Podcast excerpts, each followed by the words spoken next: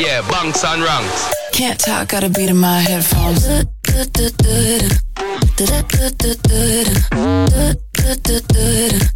Can't talk, gotta beat in my headphones.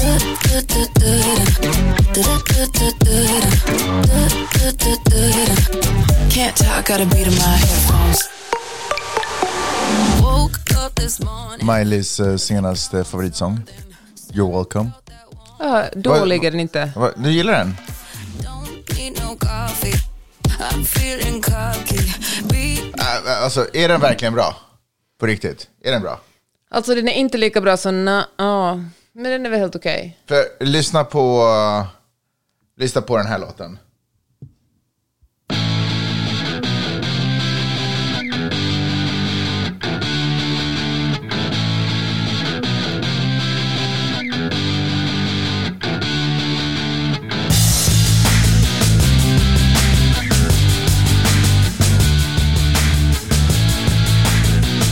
Eller? Men alltså Magnus, nu blandar du in så mycket av din egen ungdom i... Det är dina, du tänker med känslorna nu Magnus. Ja, jag, för jag vet ju att eh, också mina föräldrar sa att ja, man gör helt enkelt inte musik idag som man gjorde när jag var ung. Jag hade en gång en musikerpojkvän som sa att ingen bra musik har gjorts efter 70-talet. Och jag tänker ofta på det. Alltså, ja, det var ingen bra pojkvän. Nej, jag förstår. Men eh, Lenny Kravitz, det är en bra pojkvän.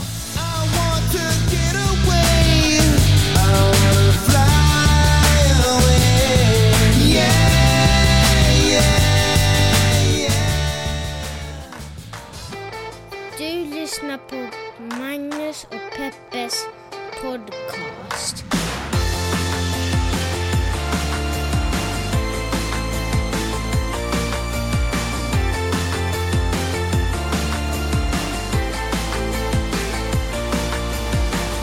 Gang, gang bitches! Hjärtligt välkomna till podcasten som heter Magnus och Peppes podcast. En podcast där vi pratar om stora små händelser på planeten jorden och så gör vi det ur ett feministiskt, journalistiskt, feministiskt, journalistiskt och mediegranskande perspektiv. What up Peppe? Ja, men- What's going on? Ja, men- What the fuck is up? Herregud. Alltså, ja, jag vet inte vad jag ska säga. Alltså, det att du och vidare har börjat kalla mig My G. What up G? Eller typ så här, men Eller bro. om man, om man mot förmodan, eller någonting, någon situation eh, uppstår så här, vi står redo att gå ut och du bara, ja men jag, just det, jag kommer ihåg att man måste, jag kom på att jag måste hämta mina nycklar. Då kan vi typ säga så här, G! What's up G? Come on G! Nej, jag vet inte. Det känns som kulturell appropriering på något sätt. Men jag har faktiskt missat jag vidde det också. Ja, men vi gör det till och med mer än du. Är det sant? Han Ja. säger my G. Ja. jag älskar det. Vidare har ju börjat på uh, taekwondo. Det känns lite, alltså taekwondo har aldrig varit en cool sport för mig. T- du vet den här uh, Tate, vad heter han? Han som åkte fast i... Andrew typ, Tate. Andrew Tate. Han var ju så här världsmästare typ i taekwondo. Usch, om jag hade vetat det hade vi det aldrig börjat taekwondo. Det känns som du just nu besudlar hela Ja, jag, vill inte taekwondo. att det, jag, vill, liksom, jag vill inte att det ska vara representativt för hela sporten. Men det är också lite representativt för sporten. Får jag bara säga att Andrew Tate, för de som inte vet vem det är, är det en influencer som just nu sitter häktad Nej, nej, nej, nej. i Super, Rumänien. Superfrikänd. Va? Sen, förra veckan satt han i husarrest i Rumänien. Jaha, är det så? Han har bara släppts ur arresten? Jaha, Ja. jag fattar. Ja, han är i alla fall anklagad för våldtäkt och frihetsberövande och hans... Ja, men han, är, han är liksom fortsättningen på Jordan Peterson, något sånt här. Ja, men en, en influencer som samlar ihop vilsna män som inte riktigt vill orientera sig i en samtid där kvinnor och män är jämställda. Mm. Och uh, har jättemycket följare, väldigt unga killar, alltså Viddes kompisar, och Vidde vet vem det är. Ja, Alltså gör det? 11, 12, 13-åringar till och med som följer honom. Han dyker också upp väldigt mycket i mitt flöde med eh, inspirational thoughts. Men du vet, Corey skickar dem? Eller Eh, dyker de upp? också, eller, också, också, men det, kanske för att de har skickat så, så har, jag också, har de också börjat komma upp Har jag eh, aldrig fått honom i mitt automatiskt. Jag har mitt flöde, eh, det är under... Det är så obehagligt. Blir du illa till mycket mots sur- då? Det är mycket surf och mycket sånt. Nej, men alltså, det han säger i de quotesen, det är sällan, han touchar sällan eh, feminism och, och jämlikhet i de quotesen. Men, alltså, nu när jag tänker efter, Men- han touchar väl sällan de ämnena ändå. Alltså, han pratar ju bara ner det. Nej men här är det mest sådär, go get it, if you have a dream, it's not a dream unless you start taking steps towards it, bla bla bla. Herregud. Är Ja, men jag antar saker. att män kanske, jag vet inte, alltså det, men också när du säger det på det sättet så känns det, du vet när man bara försvarar någon asshole, man bara men... eh, Nej, jag försvarar inte, Jag jag vill bara inte dra in vilket- Hitler i den här podden, Nej, men... nej, nej. nej men alltså, jag säger inte att han är en bra dude bara för att han inte har sjukt provocerande innehåll i mitt flöde. Jag bara Mm. säger att han dyker upp i mitt flöde med annat innehåll. Och att han sysslar med taekwondo. Och att han sysslar med taekwondo. Skitsamma, Vidar sysslar också med taekwondo. Eh, det är ju ändå glad att han har börjat göra någonting, så ibland måste man ta det onda med det goda. Hans, eh, jag vet inte, heter det sensei? Jag vet inte, hans tränare. Hans mig. tränare verkar snäll och trevlig. Så det, var, det var ju, fast vi har inte gått djupt. Vet du vad det första som händer förresten när jag kommer in i, eh, eller vi ska liksom lösa betalningen och liksom Mm. bokningen och alltihopa. Han bara, so where are you from? Så jag bara, ja ah, men jag är från Sverige. Really? Känner du en, alltså det säger han inte på svenska utan säger på engelska. Eh, känner du någon som heter Mikael? Han bara, mm, alltså jag vet inte. Typ ja, fast jag tänker ju på Ålands Micke. Han säger din första association? Han den där kocken som poppar upp i olika realityprogram. Eh, men, så jag bara, nej men sådär, men vi är svenskar så vi kanske springer på varandra här i Los Angeles. Och, och där, bruk, där brukar ju liksom typ samtalet vara över. Men Ja. då tar han upp telefonen och ringer den här Mikael. Va? Eh, bara, I Stockholm? Så I'm here, nej, nej, nej, alltså han är här typ i Okej. Thousand Oaks. Eh, så han bara, hi, um, hi Mike, I'm, I'm standing here with a, another Swedish guy.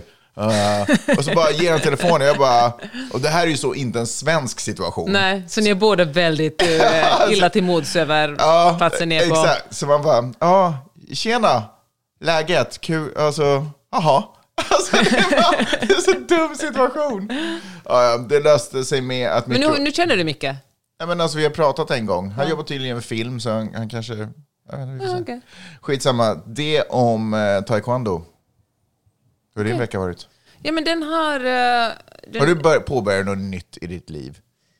Jag, Peppe, går du i gamla fotspår? Intrampade hjulspår? Är det jag fick det? jättestor lust att eh, berätta om min fot, men jag tänkte att jag måste sluta med det. Alltså du vet, min Ja, skadade vadå, finns det någon uppdatering där, eller vill du bara prata om den? Nej, men när du frågade om fotspår kände jag att det blev. Ah. Men eh, nej, den, den är okej faktiskt. Um, nej, jag har verkligen inte gjort någonting nytt. Jag har, uh, jag har pratat mycket om tid. Vi hade, I Friday Lab har vi haft tid som tema. Mhm. Och eh, vi har pratat om att Einstein-tid. Som, Du sa det inte med självförtroende det där, det får jag väl ändå... Det måste jag väl ändå avbryta, sticka in och säga att... nej, men det var... Det Vi var pratade om Einstein-tid? Nej, men var... Jag måste... Menar du att allt är relativt, eller vad snackar vi om? till, ja, verkligen. Till och med uttal. Vad- Nej men så här, alltså det var inte, jag sa det så här osäkert, det var Maja som har gjort allt arbete inför den här och föreläsningen, som på eller riktigt är den workshopen. som vet vem Einstein är i Ja, gruppen. jag är den enda av oss som vet vem det egentligen var.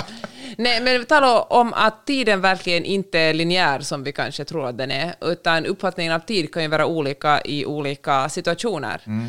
Och att eh, till exempel om man har jättebra flow kan det vara så att man inte ens tänker på tid och plötsligt har man fått jättemycket gjort utan att det har gått så mycket tid. Eller kanske motsatsen, man är i en sånt flow så man tappar tid och rum, tappar helt betydelse, medan Mm. man andra gånger kollar på klockan och ingenting händer, eller så känner man, som de allra flesta, att man inte hinner med någonting, tiden bara rusar iväg. Det här var ju inte riktigt vad Einstein snackade om när han pratade om tid och att den eh, inte är konstant. Okej, du kan ju expert på Einstein som du råkar vara. Vilken tur det- jag har som har en... Han pratar ju om det i rela- i relation till typ gravitation och tid-rum i... i Ja, men alltså Maja hittar inte på det här. Hon Nej. hade, alltså det är inte som sitter och killgissar som i en podd till exempel och låtsas veta någonting hon inte vet om, utan hon hade verkligen källor på det hon pratar om. Hur som helst sa hon att eh, när man stressar, nu det här är en superförenkling, men, eh, förenkling, men om, de, om man går omkring och säger jag har så bråttom, tiden inte räcker till och försöker jaga tiden genom att göra allt så effektivt och vara så snabb som möjligt, kommer, tiden, kommer det att kännas som tiden går jättefort.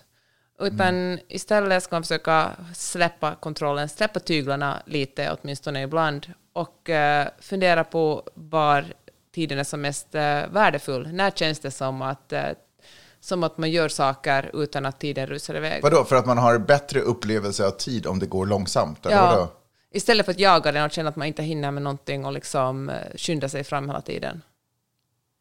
Men det, Och så här, ännu en sak. vad, vad Ja, sitter det ni här och röker för- här inför? Abstrakt för din lilla hjärna, Magnus. Nej, Men- det är inte för strax. Det här är ju, bara, det här är ju verkligen dumheter. Jaha. Det är ju inte så att tiden, för det är ju din upp, du har ju själv i den här podden suttit och sagt att man ska inte lita så mycket på sina egna känslor och vad man tycker och tror och tänker. Och Ja. nu pratar du precis som att man, det här är min känsla av vad tid är. Ja, men tiden är ju, det är någonting som heter Newton-tid, det är det som är så linjärt. Så först hade vi Einstein-tid och nu, vi, nu har vi backat några hundra år till Newton-tid. Ja. Mm. Nej, men skillnaden mellan de här två, för så fungerar när folk kommer med teorier så ser, sker alla inte exakt samtidigt, utan Ni har teorier ju bygger på egentligen bara bytt ut, för Newton och Einstein pratade båda om gravitation. Ni har bara bytt ut ordet gravitation och ersatt det med tid. Okej. Newton pratar inte om tid.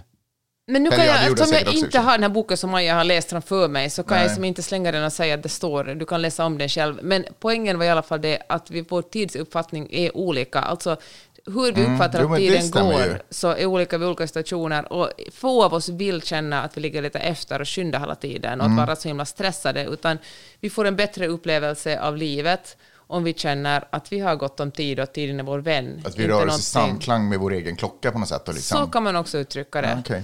Och ett sätt att röra sig i samklang med sin egen biologiska klocka är att helt enkelt fokusera på när känns det bra? När Mm. gör jag saker som gör mig glad och lycklig?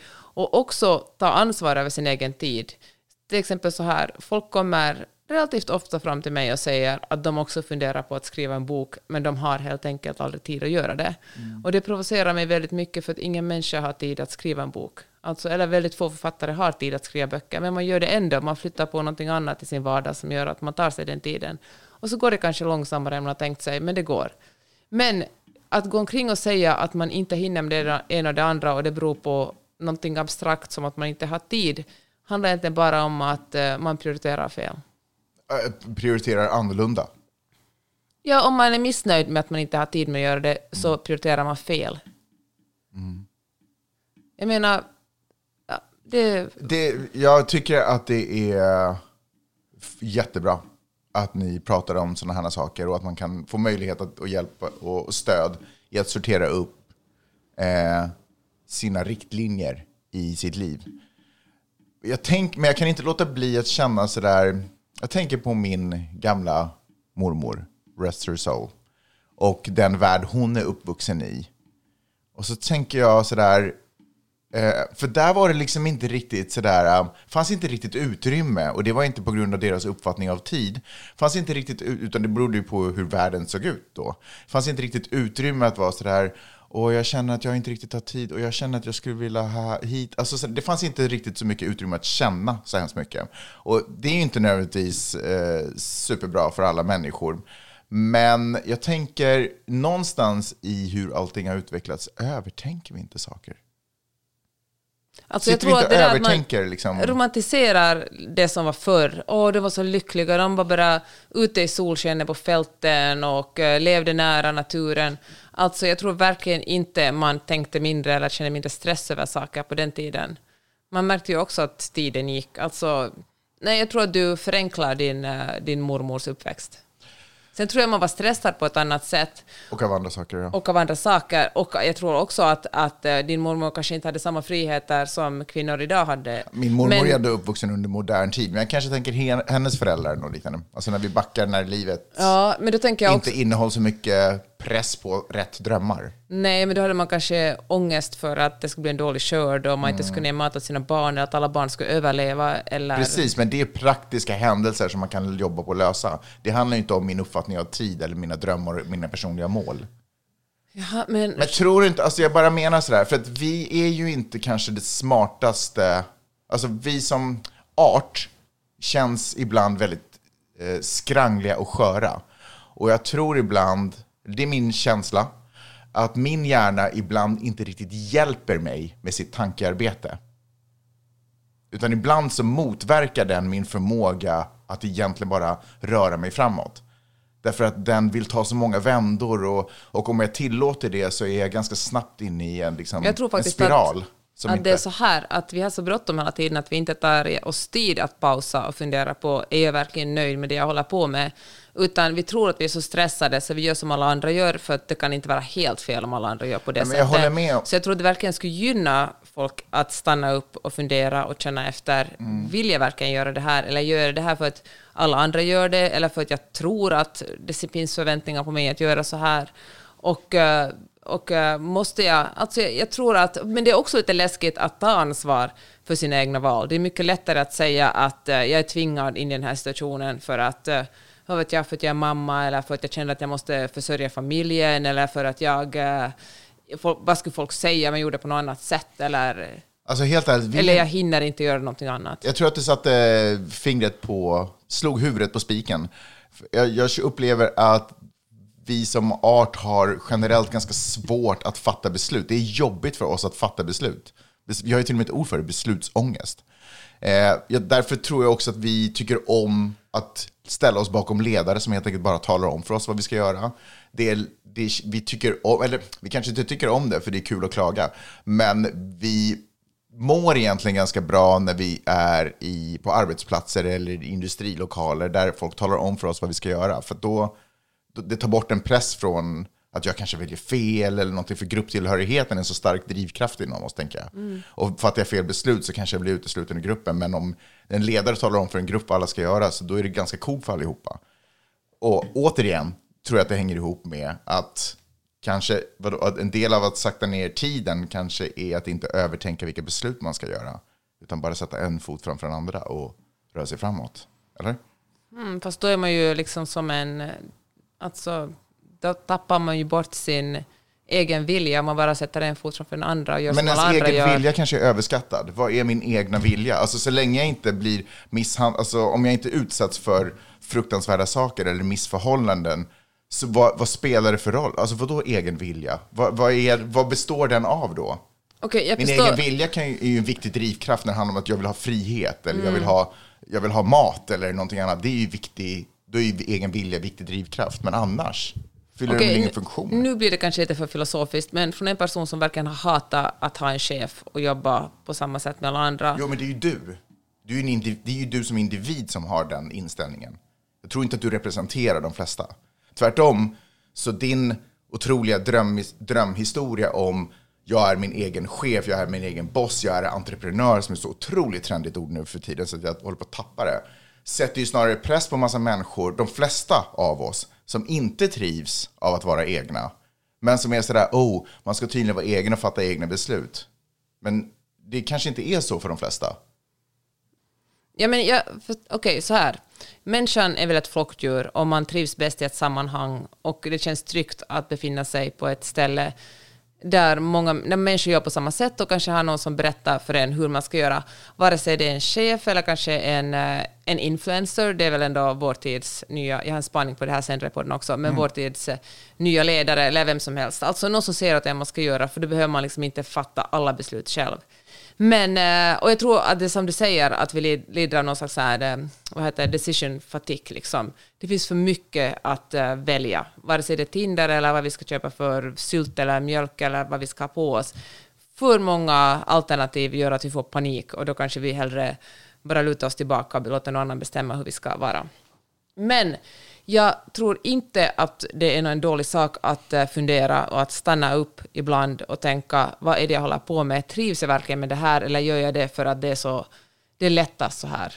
Och jag bara gör det för att alla andra gör det. Om alla andra gör det så kan det inte vara helt fel i alla fall.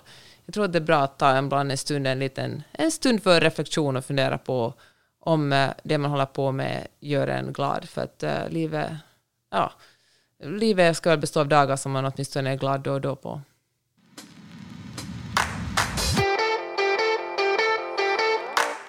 Hör du, eh, precis när du spelar in den här podden så får jag ett eh, pressmeddelande, alltså inte bara jag. Fine. Nej, men jag läser på New York Times att Donald Trump faktiskt fälldes för att ha trakasserat en kvinna sexuellt.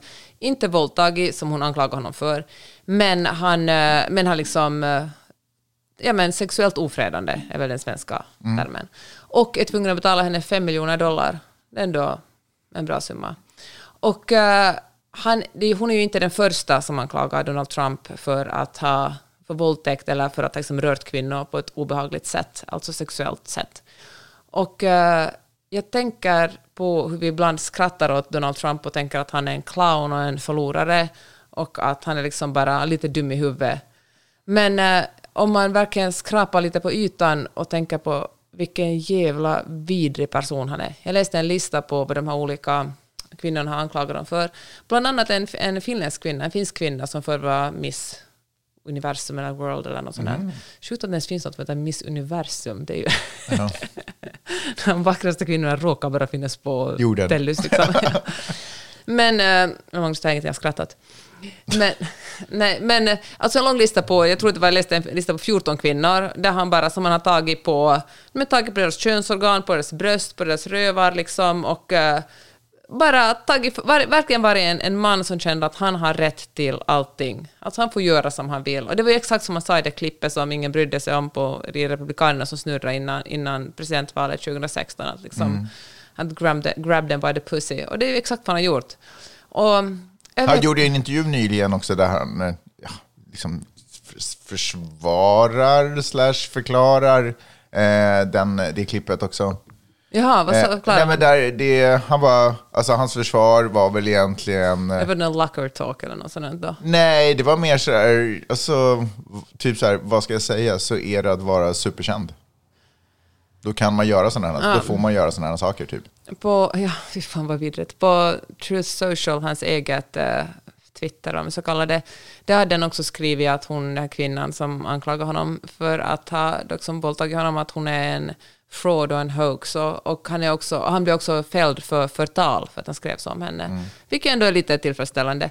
Det här kommer ju inte att påverka hans följare på något sätt. Absolut utan inte. När saker och ting går som de inte vill, så då säger de ju bara att det är lögn, vare sig det handlar om val eller rätt eller på, vilka som helst påståenden. Faktum är att det här är väl nästan ändå också att betrakta som en vinst för honom. Alltså det gick ju bra för honom. Han kommer att säga att han är oskyldigt anklagad och hans följare kommer att betala notan. Liksom. Han kommer ju samlat in så mycket Nej, pengar. alltså han, han kan säkert mycket, förlåt, han kan säkert mycket väl, eller jag tror inte ens han kommer kommentera eh, huruvida han är skyldig eller inte. Men eh, att Han har ju sagt att han är oskyldig. Alltså det har han ju hävdat. Han Jo, till våldtäkt ja, säkert. Men jag menar, det andra har han ju inte ens kommenterat. Jag, Mm. Det är ju aldrig det som har varit på tal. Och jag tänker att han är väl inte ensam på jorden av att ha tafsat på kvinnor på ett olämpligt sätt. Så jag tänker att det är liksom inte... Alltså, det han kommer inte bli fördömd för det, förstår du vad jag menar? Jag tänker att det här, han kom undan med utan någon som helst skada. Mm. Hade han dömts för våldtäkt så tänker jag att det, det hade varit en eh, skiljelinje. Tror du det? Att det har varit någon slags kompromiss liksom i rätten? Jag tror inte att det var medvetet, jag bara tror att det här utslaget Nej, jag, jag, jag tror betyder att, ingenting. att hans, eh, hans fans kommer att tycka att det är bara ett korrupt system. Vilket de i och för sig har rätt i. Alltså högsta domstolen, som ju, det här var ju inte högsta domstolen, men alltså det rättsliga systemet i USA är ju väldigt politiskt och ganska korrupt har det visat sig på sistone. Men eh, det kom, man kommer inte ifrån fakta att, att med en sån här track record så tror jag att det är helt sant det som den här kvinnan anklagar honom för. Mm, helt säkert.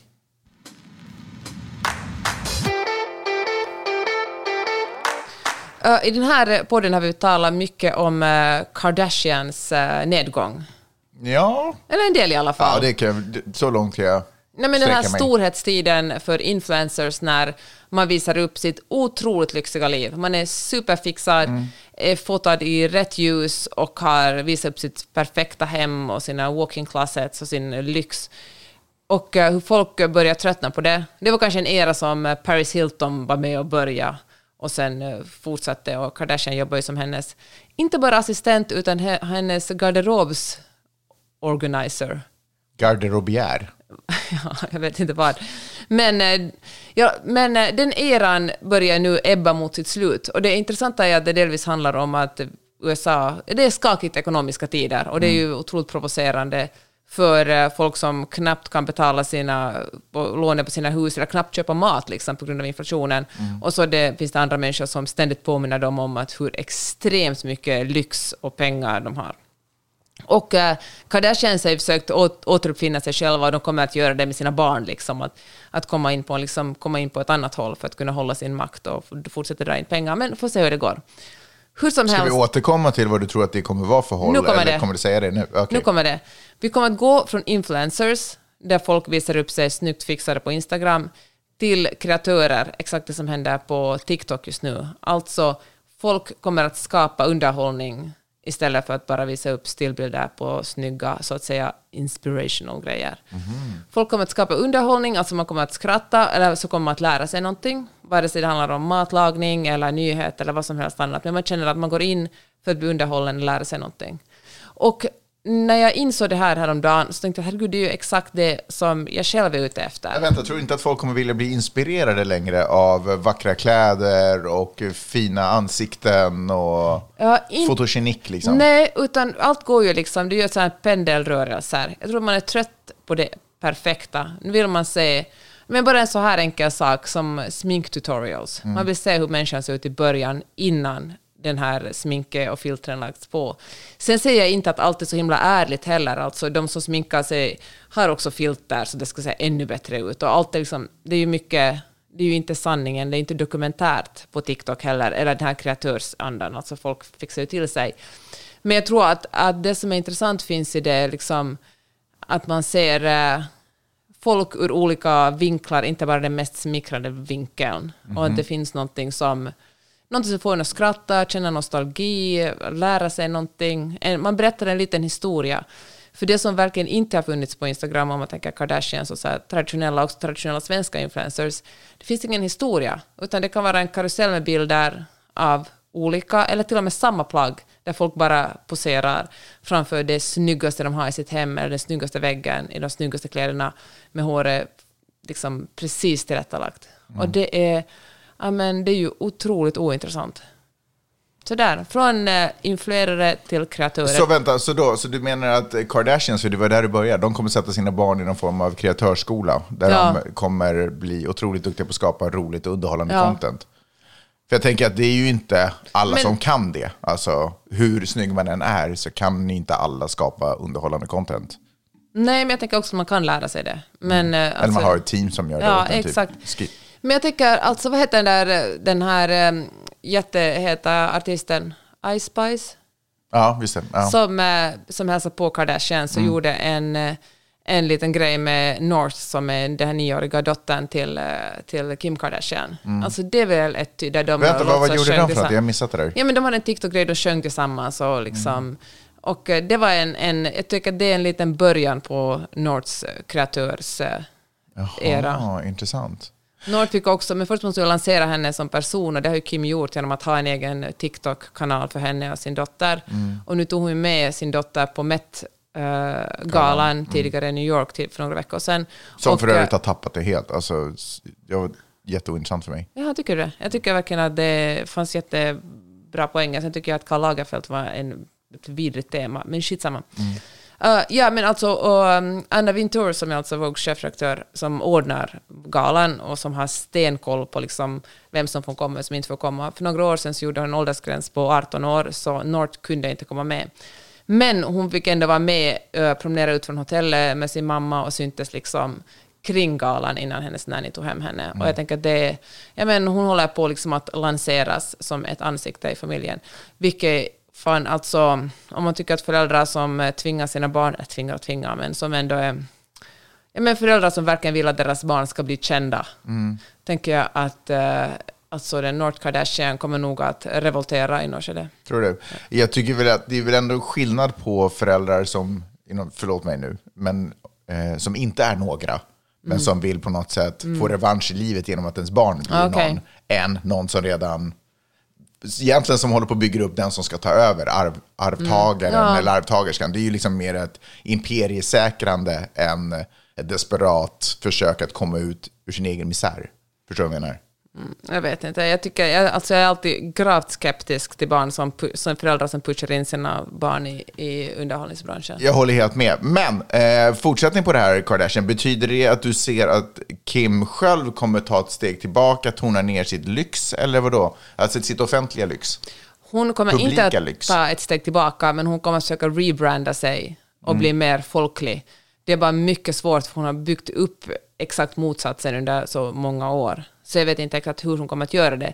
Men eh, hon, visade, hon var ju uppe, hon var liksom i, var det höstas när det var som i Europa, i, i Tyskland och visade upp sig så att säga bara i en vanlig bar där hon beställde en öl. Och det var väldigt så typiskt, hon var sådär att nu, kolla jag är bara en vanlig människa. Samtidigt som i och för sig de spelade in hennes, eh, hennes tv-serien om henne själv, liksom, så hela filmteamet var där med henne. Ja. Men, eh, men jag tror att vi kommer att försöka se henne i eh, vanliga kläder där hon gör vanliga saker. Men jag vet inte om det, om det är too little too late, Magnus. Eh, det återstår att se. Apropå det så ska jag spela in en liten Instagram-story här när vi... Men när vi pratar? Ja. Okej, är det, ska vi göra som vanligt att jag tar ett tema då? Eller kommer du att bidra med någonting till den här podden?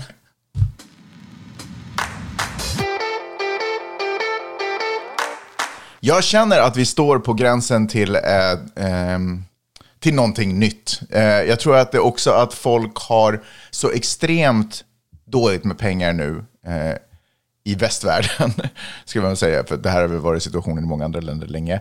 Men att man nu till exempel i Sverige har jätte, jätteont om pengar. Eh, jag tror att det är precis, det kommer ehm, eh, skjuta fart, eller vad säger man, ge fart till det du eh, uttrycker. Jag tror att det har varit på gång länge, att man börjar tröttna på de eh, uttryckslösa, otroligt vackra ansiktena eh, med filter. Jag tror att nu sticker det i ögonen på ett helt annat sätt med eh, privatplan, stora guldklockor.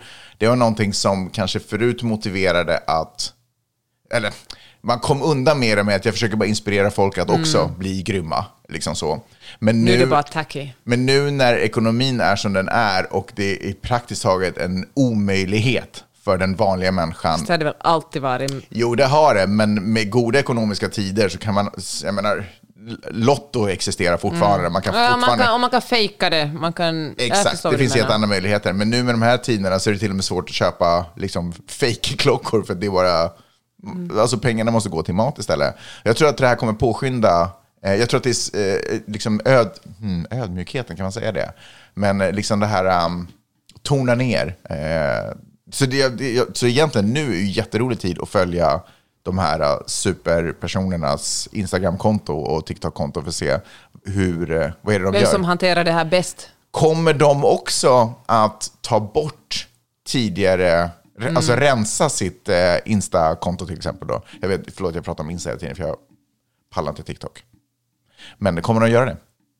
Alla flashiga bilder från eh, de förra åren när det var pop att vara Mm. flashy. Vet du vad, jag tror att eh, speciellt eh, private jets kommer att försvinna. Mm. Jag tror det kommer att man rensa först. Också för att det går en trend nu där det finns många flygplatser som funderar på att förbjuda private jets helt. Just det. Och, eh, och eftersom... Då undrar man vad ska The Rock publicera på sitt Insta? Det är ju det enda han publicerar när han är på väg till och från och sitter Ja, men jag tror att han är så pass tondöv att han inte...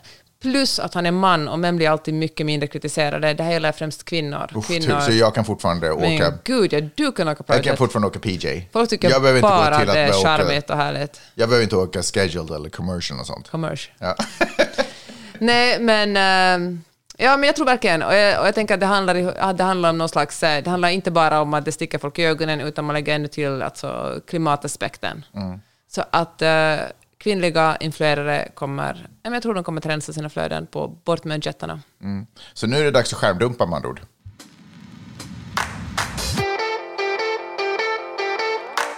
Att prata om eh, transpersoner som helt plötsligt ger sig in i sporten kan man väl nästan säga, eller som byter planhalva i sporten är ju otroligt populärt och väcker så mycket känslor.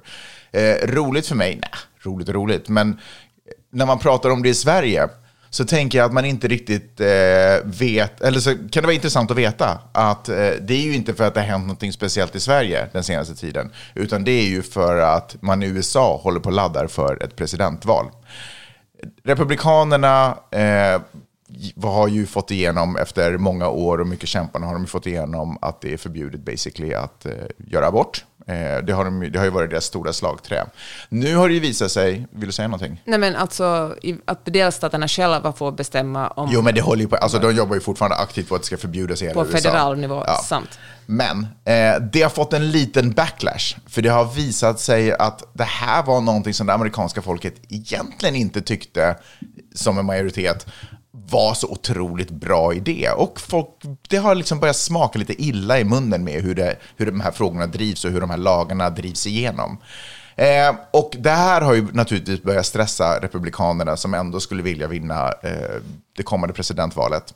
Så det man har gjort är att man har skiftat fokus till någonting som folk inom situationstecken kan förstå och det är mycket enklare att känna. Och då har man lyft upp transfrågan på dagordningen. Och så har man börjat förlöjliga det, man har börjat ta konstiga exempel, eh, vittnesmål om idrottsstjärnor som plötsligt blir kvinnor och vinner andra tävlingar. Och granted att det kanske har hänt i någon gren någonstans. Men det är ju egentligen, ju, det är ju inte, alltså, att någon vinner en sport är ju inte liksom samhällsformande eh, på det sättet. Och jag har egentligen inte så hemskt stor betydelse för människors generella välmående i samhället. Men det här har varit någonting som man verkligen har velat lyfta fram inom Republikanska partiet. Egentligen bara för att vi inte ska tänka så hemskt mycket på abortfrågan. Ja, men det är väl en helt Ja. eh, okej spaning. Det är nog helt, helt okej. Men jag tänker att det kan vara kul i Sverige och Finland att veta om man nu sitter och håller på och pratar och, och skojar om Varför är transfrågor. alla så arga på drag queens till exempel? Ja, exakt. Jo, därför att no, i USA försöker man vinna det republikanska, eller republikan. För, och då buntar man ihop drag queens med transpersoner. Precis, det är pop nu. Och jag tycker också det är ganska intressant att se hur känsliga vi är för trender som eh, sker i västvärlden och framförallt som kanske startar i USA. Där är ett helt annat motiv eh, i grunden. Eh, Eh, men en liten, for, eh, en liten eh, vad ska jag säga, vidare, en liten uppföljning på, på den tanken. Ja, ni förstår vad jag menar. Jag har funderat på varför en viss grupp tycker, vi kan kalla dem för dumkristna huvudsakligen, som är egentligen den här kärnan, det djupaste rotet i det republikanska partiet, eh, där, där, man liksom, där det är bara Bibelns ord. Trots att USA också är ett land där staten och kyrkan ska hållas åtskilda, så är det väldigt viktigt för den här gruppen att USA eh, är identifierar sig själv som ett kristet land eh, och, eh, och det är de kristna värderingarna enligt en gammal syn på Bibeln som gäller. Jag funderar på varför, vad deras, varför man har fastnat vid just sexualitet och, eh, och så. Och då har jag den stora lyckan att jag har en kompis som är politiskt ointresserad men tycker det är tufft att heja på Republikanerna. Och det som är kul när han pratar är att jag får en direkt insyn in i hur ungefär den, liksom, den dumma republikanen resonerar. Eller vad som kommuniceras Vad som kommuniceras, jättebra. till dem. Och då slog det mig, eller då fick jag höra, berättade han för mig, eh, och jag blev helt chockad. Men det finns alltså en, en stor grupp människor som tror att sexualitet eh, och eh, könsidentifiering Identitet. köns, nej men hur man identifierar sig själv, eh, vilket kön man identifierar sig själv, orsakas av yttre eh, Faktorer. faktorer. Påverkan. Ja. Att det inte är någonting man föds med, utan det är, eh, det är resultatet av eh, yttre faktorer, en yttre påverkan och en yttre press kanske till och med. Eh, och då på något sätt så blev det logiskt för mig varför skolor i Texas och varför Ron DeSantis är så otroligt aggressiv med när, och var och hur man får prata. och Varför föräldrar är så otroligt känsliga för, vissa föräldrar i, konservativa delstater är så otroligt känsliga för vad som får Vilka kommuniceras. böcker man läser till Vilka exempel. böcker, vad lärarna får säga och bla bla bla. Och det är för att man tror att det är de orden som får ett barn eller en ungdom en vacker dag plötsligt att vakna upp och känna nej men gud, jag vill ju vara en annan sorts människa. Och på sätt och vis, eller jag vill vara min egen sorts människa.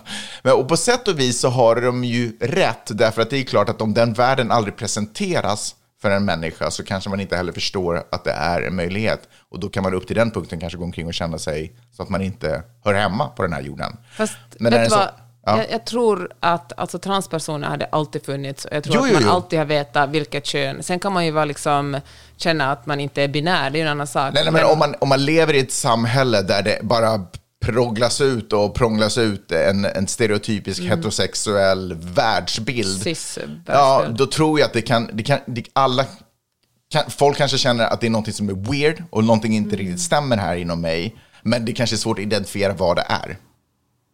Om, om Gud också är inblandad i bilden, förstår du vad jag menar? Okej, det här är verkligen en bisak, men jag måste for the record ändå säga att jag tror att om man verkligen känner att jag är fan man innerst inne, så, try- så vet man det. Fine, sen men man kanske inte förstår vad det beror på. Man kanske Nej. tänker att det har blivit Nej. någonting fel Ja. och kanske det är djävulen som är babb... Ja, men äh, verkligen. Och så här håller man ju på, Ja. liksom, det håller man på med gay. Alltså Ja. med homosexuella också skickar de på omvändningsläger och man, för att omvända dem till det de egentligen ska vara. Mm. Jag blev i alla fall paff och eh, då förstår jag också hur meningslöst det är att argumentera och prata om eh, hur, alltså om man ska argumentera emot en sån person, hur meningslöst det är att sitta och prata i termer om att eh, vi ska alla få vara samma, vi ska alla få vara lika och vi ska, vi ska alla ha möjlighet att vara de vi själva är. Om de här personerna tror att anledningen till att jag är homosexuell eller anledningen till att jag är... För de blandar ju också ihop könsidentifiering med sexualitet och alltihopa är ju bara in, så här, hopkastat i någon form av konstig gryta. Så om anledningen till att jag är homosexuell eller att jag är, är trans eller att jag upplever mig född i fel kropp eller vad tusan den är, att det är på grund av att, vad någon annan har sagt till dig. Det är så otroligt cyniskt eftersom eh, den här rädslan av att ens barn då ska bli påverkade Mm. och bli någonting som skrämmer dem som föräldrar. Mm. Att, eh, att Republikanerna använder det här som slagträ, att de sprider ut det här och liksom får folk att tro det här för att själv vinna politiskt och i längden behålla sina, sina liksom privilegier, både, liksom, både gällande makt och pengar. Det är så fruktansvärt cyniskt. Ja. Ja, det är det Alltså- verkligen. För det handlar ju bara verkligen om makt och pengar. Och jag tycker också att, om vi ska vara helt ärliga, så tycker jag också att Republikanerna utnyttjar ju den här äh, dumma, dumkristna Ja. gruppen i sitt liksom eh, i sin eh, strävan att få behålla makten. De späder ju på de här dumheterna. Jag är Ja, ganska ja. säker på att många av de här kongressledamöterna som finns uppe i senaten och i, i huset fullt medvetna om att det här är bara bullshit.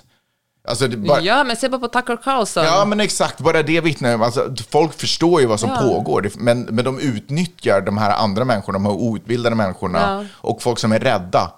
Som, folk som inte förstår. Och det är okej att inte förstå någonting som känns så främmande, men, men, ehm, men vi ger dem inte heller en chans att förstå. Därför att vi håller bara på och tjatar om att du måste låta alla människor vara det Men vad ska man säga då? Är du dum i huvudet? Förstår du inte att man är född, att, alltså man är född som man är född? Det är ingenting man väljer själv, lika lite som man väljer att vara heterosex- heterosexuell och cis.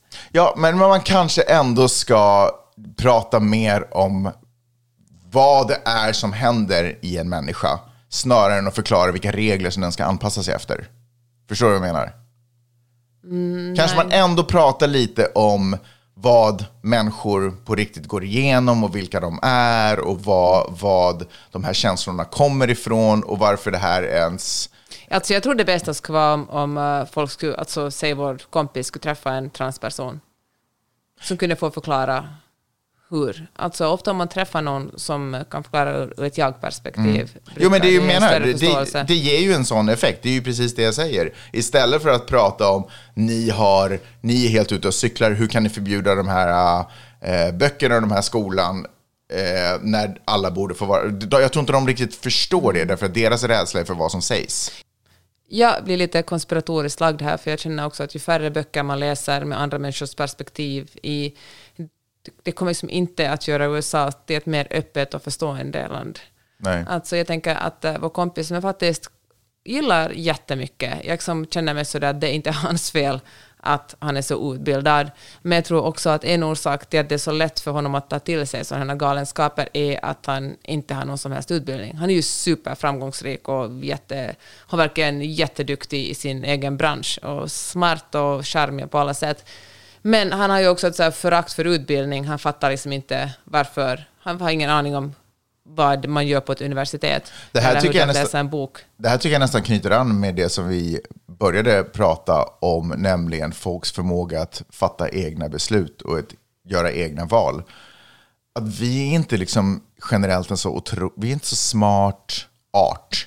Vi är inte så bra egentligen, de flesta av oss, på att fatta beslut. Och när vi får den egna den makten och nästan den skyldigheten att vi ska fatta de här egna besluten, då är det lätt att man trillar in och låser sig fast i, eh, i tankebanor som bara är osunda för sig själv och för andra människor. Och när vi dessutom, eh, när man dessutom, eh, när det får, dessutom också får en, stämpel, en kvalitetsstämpel som säger att det här är din absoluta rätt att tycka och tänka exakt vad du vill, så börjar man också, då är man inte heller öppen för att omvärdera, utan då börjar man istället försvara eh, den enda tanken man har kommit fram till. Förstår du vad jag menar? Och då, då, så, så egentligen, de här människorna vill ju inte ens tro någonting annat. De vill ju inte ens tycka någonting annat och de vill inte komma över det och lära sig om andra människor. Nej, för det blir så stor del av ens identitet. Det är deras rätt som amerikaner att få tycka och vara på det här sättet och vara beväpnade. Ja, men eh, det faktiskt ser, eh, det ser mörkt ut. Alltså det är mörkt ut för liksom alla som inte är vita män i USA. Men det som är så Cismen. löjligt då är när det här pågår i det här landet, precis som du sa, för makt och för pengar, så sprider sig det här, eh, liksom sprider sig bits and pieces av det till, eh, liksom, till Sverige. Ja, och Finland Som inte ens också. liksom... Som inte ens, alltså i, I Sverige så har vi pratat och diskuterat och lagstadgat runt det här sedan 70-talet. Sådana här frågor. Det är liksom inga konstigheter. Eh, och de lagarna förfinas också hela tiden. Det här är liksom inte, det borde inte vara en politisk fråga, men vi hakar på någonting som pågår i USA för att vi tycker att det verkar lite spännande och lite kul. Och de har lite roliga taglines. Liksom. Eller man känner sig tuff om man säger deras taglines. Jag tror att mycket handlar om någonting så enkelt, att känna sig lite tuff. Men det som pågår under ytan är ju kvinnors rätt över sina egna kroppar. Ja, och mäns, alltså när det kommer till trans. Ja, fast vi pratar egentligen om abortfrågan. Det är det som ändå är det som vi egentligen inte ser. Det här är som ett trolleritrick. Titta här, titta här, titta här med de här dumheterna. Men det som egentligen får härja fritt på andra sidan är abortfrågan. Ja, jag tänker att det är mer en abortfråga, men jag tror absolut den spelar en jättestor roll där.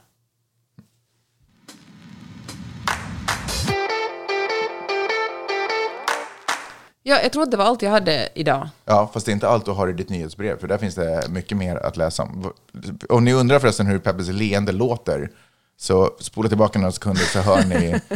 Det, det är liksom ett litet bubbel, men det, det är som, du vet när man har en, en, en, gummisnodd och så här, doing, slår man, när man drar ut den så blir det så här, doing. Förstår Ja, jag jag har bra salivproduktion i min mun. Ja, men eh, ja, det var du som tog det på tal. Hur som helst finns det en jätteintressant artikel, eller det finns jättemånga intressanta, men en artikel som jag faktiskt har tänkt på sen jag läste den handlar om fejkade väskor. Och eh, alltså Chanel, eh, Louis Vuitton, alla så här, de dyraste statusväskorna. Såna som gör, det finns uh, dupes, alltså exakta kopior av dem som görs i Kina såklart. Men de här väskorna är identiska. Alltså de är inte, det är inte liksom i plast eller något sämre material eller de är liksom slarvigt sydda. Nej, de är helt på pricken identiska. Men de kostar en bråkdel av vad en Chanel-väska kostar. Eller vilket som helst. Och om man tar Chanel-väskan som exempel, så det kostar såklart att göra en väska av bra läder som är sydd kanske för, antagligen för hand riktigt noga och det allt det. Men det kostar ändå inte så mycket som en Chanel-väska kostar. Utan eh, man, köper, man betalar såklart också för statusen att visa att man är en person som har råd med en Chanel-väska. Och eh, vad händer när det finns en, ett, en identisk väska? Exakt samma material, exakt samma utseende, exakt samma sömnader. Men eh, som kostar liksom några hundra dollar. Va, det går ju som inte att se vilken som är äkta, vilken som inte vad, vad, vad innebär det här? Alltså jag fattar ju att det är olagligt att göra det, men eftersom ingen ser någon skillnad på dem så kommer det här kommer ju att betyda att det väldigt snabbt blir en inflation i Chanel-väskor och dyra väskor eftersom det alla har vill åtminstone inte eliten ha. Då måste de gå över till någonting annat som är mer exklusivt. För det som gör att Chanel kan ta så mycket betalt för det är att det är bara få som har råd med det och det gör det någonting, till någonting exklusivt och någonting åtråvärt. Men när marknaden är full av sådana slutar det ju alltså vara det. Alltså, otroligt goda nyheter, om du frågar mig. Jag tycker det är flera sådana saker som eh, där liksom lyx och eh, sånt, när det alltid urvattnas och blir eh, tillgängligt för alla människor, det finns, en demokra- det finns något demokratiserande i det, för då kanske också förhoppningsvis jakten på det upphör och kanske vi... Fast det finns säkert någon annan jakt Nej men det måste på. komma något nytt och det är det som, för att ytterligare, det här är tydligen min grej jag inte kan släppa, men Kardashians, de har ju lyckats, eller vilka som helst influencers, har lyckats vara Alltså, de har ju aldrig varit folkliga, men de har ändå på något sätt signalerat någonting, antagligen genom att de har den där tv-serien. mänskliga är väl det de egentligen har signalerat. Ja, det, exakt de har det. samma sorger, de har samma problem, de stör sig på samma sak som sin morsa det. säger. Och därför får de folk att Ja. eh, köpa deras produkter. De är oåtkomliga, men samtidigt är de människor. Men exakt Mm. som du säger. Och nu börjar de tappa det, för nu, de bara, nu har det gått för långt. Liksom. Det har blivit ett för stort gap mellan den vanliga människan och de hur mäns mänskliga. Deras problem är helt enkelt, det är svårt att relatera Ja. till dem. Men, eh, men det ska bli intressant. Och det är också det som alltså influencers i Sverige, mindre influencers, också gör. Att vara lite outkomliga, vara mänskliga men ändå inte riktigt där. Och det ska bli intressant att se vad nästa steg blir. blir det, kommer alla de här bli kreatörer? Eller, det här var också en lång artikel om en, en, gammal, en influencer som helt enkelt sa hon känner att den här eran är över. Så hade jättemånga följare, men tog ett vanligt 9-5 jobb. Sa att hon tyckte det var jätteskönt. Hon kanske tycker att det är skönt, men hon kände också, hon var liksom en av de första som lämnade ett sjunkande skepp. Jag tycker också AIs intåg tycker jag också på något sätt bidrar till hela den här, eh, du vet, saker som en gång i tiden var exklusiva, kan man göra det här? Kan AI nu Mm, just hjälpa och stödja en mer, vilket gör att det sätter en annan... Vi har slarvat väldigt länge också, jag tänker att det är därför också folk är stressade när AI kommer. Vi har, inte, vi har underminerat konst, vi har urvattnat kultur. Har Eh, vi verkligen det? Ja, men det har vi verkligen gjort. Folk går inte alls på, eller liksom... Eller vad menar du? Det är klart vi, Och det urvattnet. Det finns väl jättemånga musiker och skådespelare. Och det finns, Det finns jättemånga musiker och skådespelare, men vad vi tittar på hur många jättestora musiker och skådespelare som använder sin konstform som ett konstnärligt uttryck så är det inte supermånga. Mm. Det är som kommersiali- Det mesta de gör- kommersialiserat? Exakt, och det är väl ett fantastiskt sätt att utvattna det, liksom, grunden Mm. till kultur. Och vad man kan använda kultur till, rättare sagt, det vill säga, det vill säga att lära sig om varandra. Mm. Ehm, och det kan man ju inte göra om det är pengar det handlar om. Liksom. Då, då, spelar då gör man ju en Kim Kardashian, då spelar man på de riktiga känslorna, men man försöker egentligen sälja en produkt. Eller Bianca för den delen. Alltså, om vi alla kunde bli lika rika som Bianca genom att bråka med vår morsa, alltså, vad, är, vad, är liksom, vad är grunden här i storheten? Förstår du vad jag menar? Förutom ett vackert ansikte. Eh, men AI tycker jag också är intressant. Eh, det, det har ju lite samma effekt, att det, det är ju ett verktyg som gör att plötsligt så är det ganska många som har tillgång till saker som eh, kommersiella krafter bara har haft och det urvattnar en stor del av dem.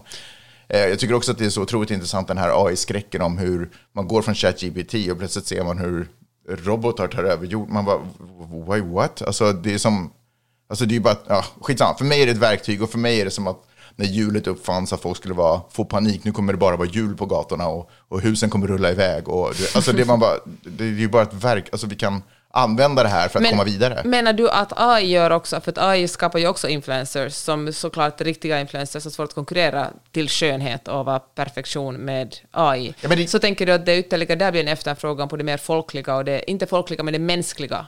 Eh, med risk för att jag säger helt fel, men jag såg på Nyhetsmorgon, snutt på Nyhetsmorgon hur en dude sitter i soffan och berättar om att han har gjort en barnbok eh, med hjälp av AI. Alltså AI har basically skrivit den åt honom. Han har jobbat med rätt preferenser och, och suttit i 15 timmar eller vad det nu var han, han hade gjort för att få fram de rätta parametrarna för att få ett omslags, en omslagsbild till den här bo- barnboken också.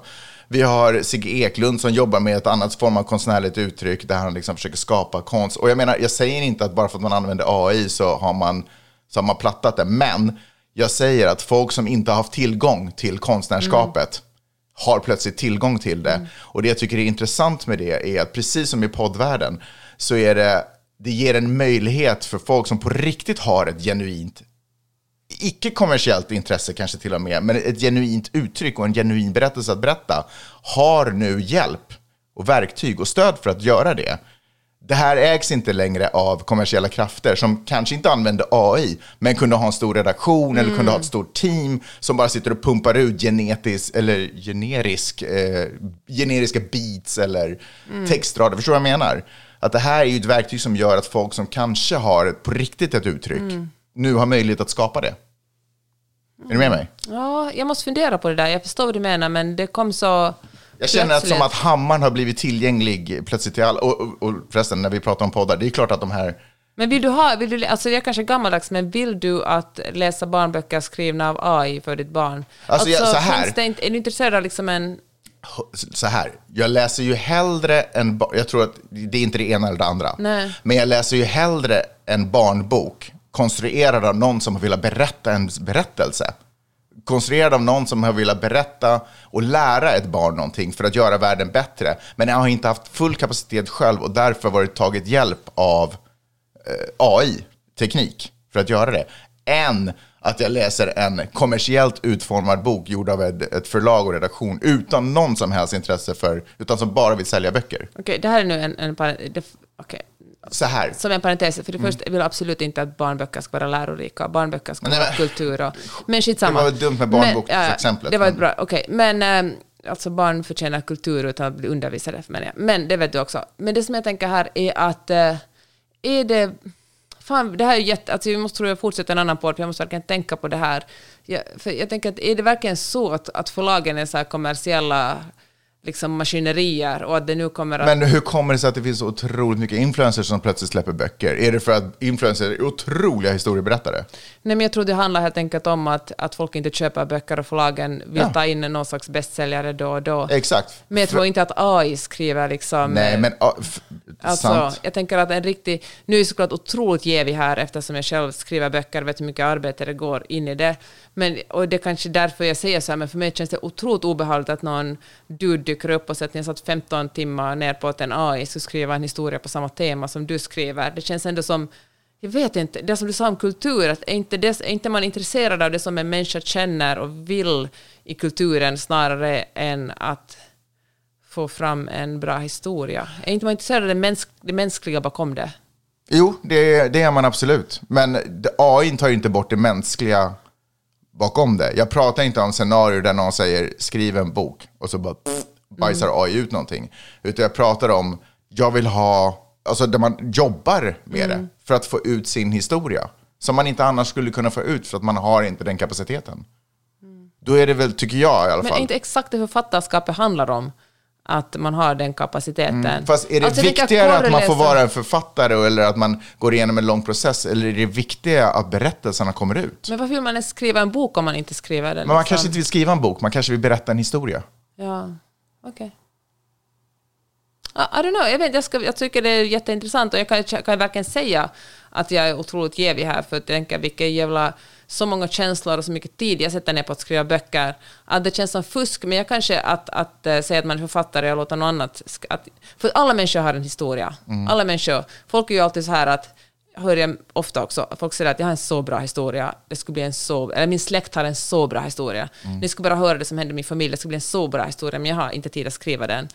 Och eh, då tänker jag alltid att alla har en bra historia, alla har en jättebra idé, men hur den idén blir till handlar om den människa som skriver den.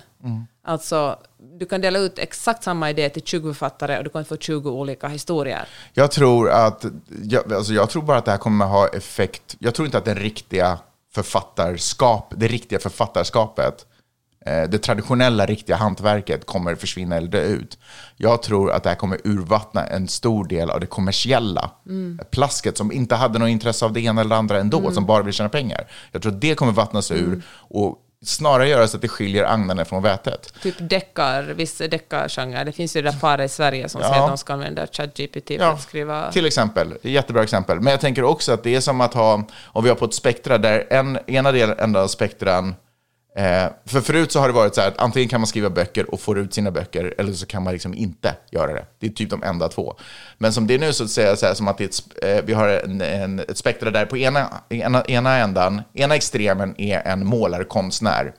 Budskap, in, inför det for all the right reasons, gått den hårda skolan, lärt sig skissa, alltihopa. På andra sidan så har vi en målare som målar väggar. Och ibland kan jag känna att det känns som att den här eh, målarkonstnären tittar på målaren och säger, men ska du inte liksom föreställa någonting här? Alltså vad, varför gör du ens det här? Varför sätter du färg på den här vita canvasen utan att någon får... Förstår du vad jag menar? De är, båda behövs, men jag tycker att AI ger oss också en ganska intressant gråskala däremellan. Att det kan liksom, allting finns. Det tar inte bort den riktiga Nej. konstnären, Jag men det skapar ett skikt till. hör, jag hör dig när du säger att AI, för jag tänker jättemycket på det, jag använder också ChatGPT och andra liksom Bing och vad jag nu har för att eh, Gud, hela den här podden är gjord med ChatGPT. Det är inte jag. Det är Peppe inte, Magnus är ute och surfar. Ja. Ja. Nej, men, eh, men vad jag menar är att eh, det finns så mycket som AI kunde göra som är jävligt tråkigt. borde vi inte människor göra kultur och liksom Mm. skapande och sen gör vi, använder vi AI till saker som människor inte tycker det är kul att göra? Ja.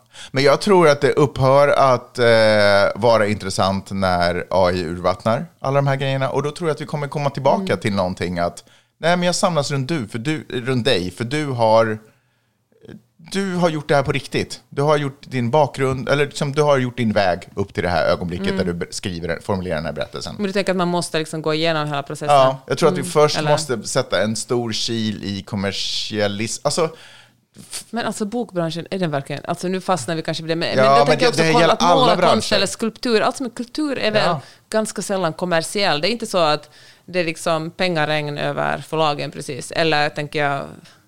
Och Nej, pengarna men det är i konst desperation. handlar ju om... Nej, men det finns andra former av kultur. Det finns musik också. Där Ja, ser det okej. helt annorlunda ut. Eh, absolut. Och det är klart, skulpturer är ju kanske ganska unikt eh, som, som kulturform. Men... ehm, eh, nu kommer jag inte ihåg vad jag säger. Jo, nej men alltså för att jag kommer ihåg, det fanns ju en tid då, då säljaren på en dagstidning var tvungen att anpassa sig till vad redaktören ville göra. Och nu är det ju ganska ofta så att redaktören får information av säljaren om vad redaktören borde göra. Jag hårddrar det. Det är klart att journalistik är, eh, alltså det vill säga den, den, journalistik, den, den ordentligt gjorda journalistiken. Men jag bara menar att säljredaktioner har fått en ganska mycket stor makt. Eh, och det är ju för att alla behöver pengar. Det Och ingen vill betala för det. det Folk- finns ingen ja. tidning om inte folk prenumererar och vill folk inte prenumerera då måste vi ta in annonsintäkter. eh, annonsintäkter. Mm. Och jag bara menar att det har urvattnat någonting ganska fint och någonting ganska riktigt. Det har utvar, eh, faktiskt urvattnat ett eh, hantverk. Mm. All, alla hantverk utvattnas av kapitalism och kommersialism. Urvattnas. Urvattnas. Hör du, nu måste jag åka och hämta Maj-Lis. Tack för att ni har lyssnat. Vi hörs igen nästa vecka. Hej då! Hej då!